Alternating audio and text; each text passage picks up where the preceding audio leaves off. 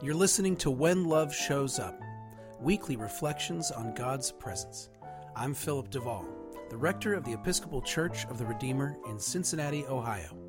Thank you for joining us.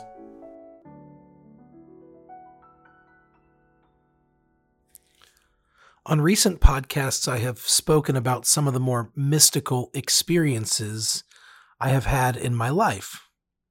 I talked about hearing God speak to me on a mountainside and about my father communicating to me after he had died. It has been odd for me to recount these experiences publicly. Yes, I'm a professionally religious person. And yes, I believe in God, in mystical experiences, in life after death. And also, it is still odd. Not because of how personal the stories are, not because they require me to be vulnerable, though they are personal and it does feel very vulnerable, but uh, I have sought for a while to make a discipline of speaking personally and vulnerably. No, sharing these stories is odd because in telling you these things that are true about me, I'm forced to acknowledge just how much of my life is based on things that I cannot prove. That may seem very small to you. It feels very big to me. Like a lot of other Episcopalians, I have a deep desire to seem reasonable. Allowing my life to be transformed by unprovable things seems decidedly unreasonable to me. And yet, here I am, being transformed. It's complicated. After writing about my dead father calling me on the phone, several people I love reached out to me. Some told me they had had similar experiences. Two of them, both of whom had lost spouses, mentioned that they had not yet heard from their beloved in a similar fashion. Now, neither of them expressed incredulity at my claim. Both acknowledged something akin to respectful envy. I love that that happened to you. I wish it would happen to me. I have a dear friend from college who belongs to a different religious tradition. Though we believe different things and practice different religions, we've always liked each other in part, I think, because we respected that the other took their faith so seriously. It's been over 20 years, and we are still talking about our faith with each other. And recently, we were talking about the difficulty of being faithful in this hard world. He asked me if there was anything that kept me coming back, and I said, Well, I mean, I heard God speak. And his response was similar to my other friends. I love that that happened to you. I wish it would happen to me. I don't know why these things have happened to me and not everyone else. Those who have confessed to similar experiences have been comforting in the moment, but it's the people who have not had them that rattle me. Because I know these people, and I am not better or smarter or stronger or more faithful than them.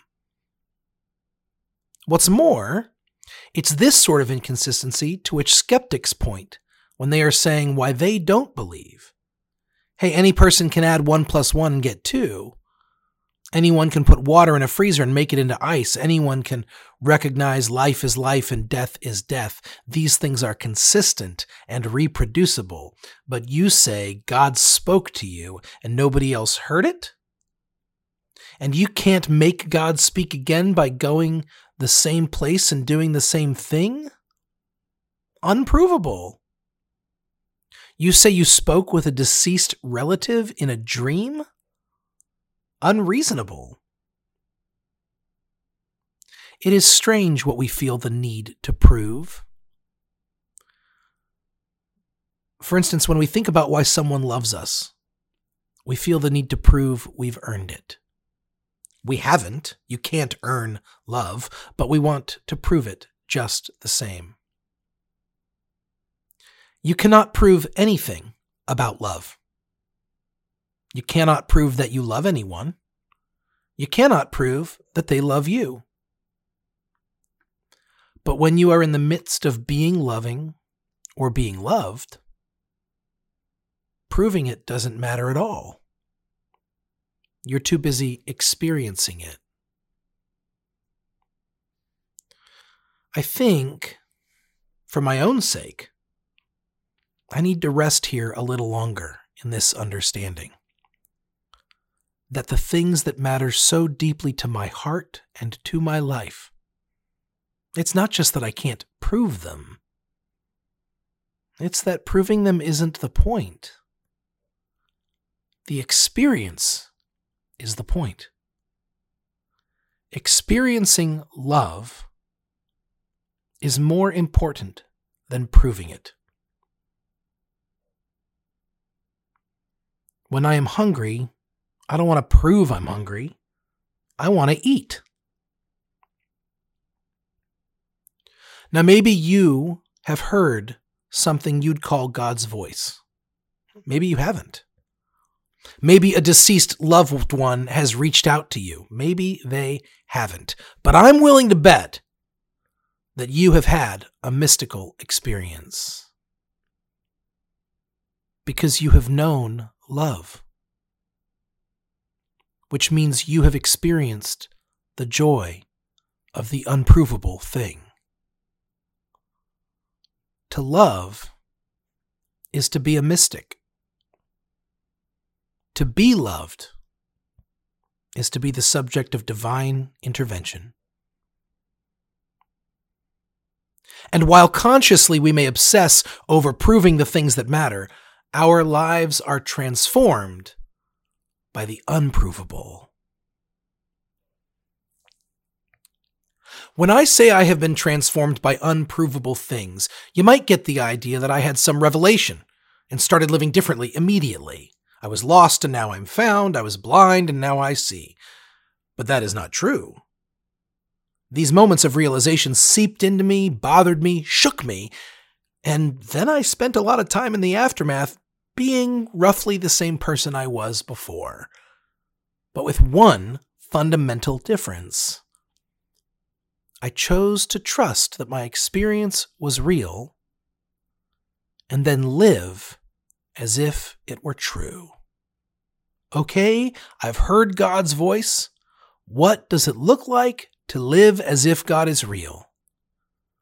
Okay, someone I love communicated to me after they died. What does it look look like to live as if there is life after death? It is in the seeking to live as if that I find myself seeing the world differently. And I call this transformation. Of all the unprovable things, the one that has caused the most transformation is love. At some point in this mystical life, I came to believe that God is love. What's more, I came to believe that you and I were created out of the abundance of God's love, that we were made from love and made for love. Nothing transforms me more than trying to live as if this is true.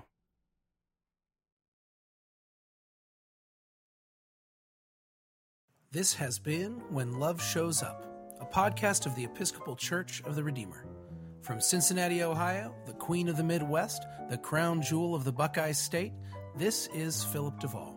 Remember, you are blessed, and you are a blessing.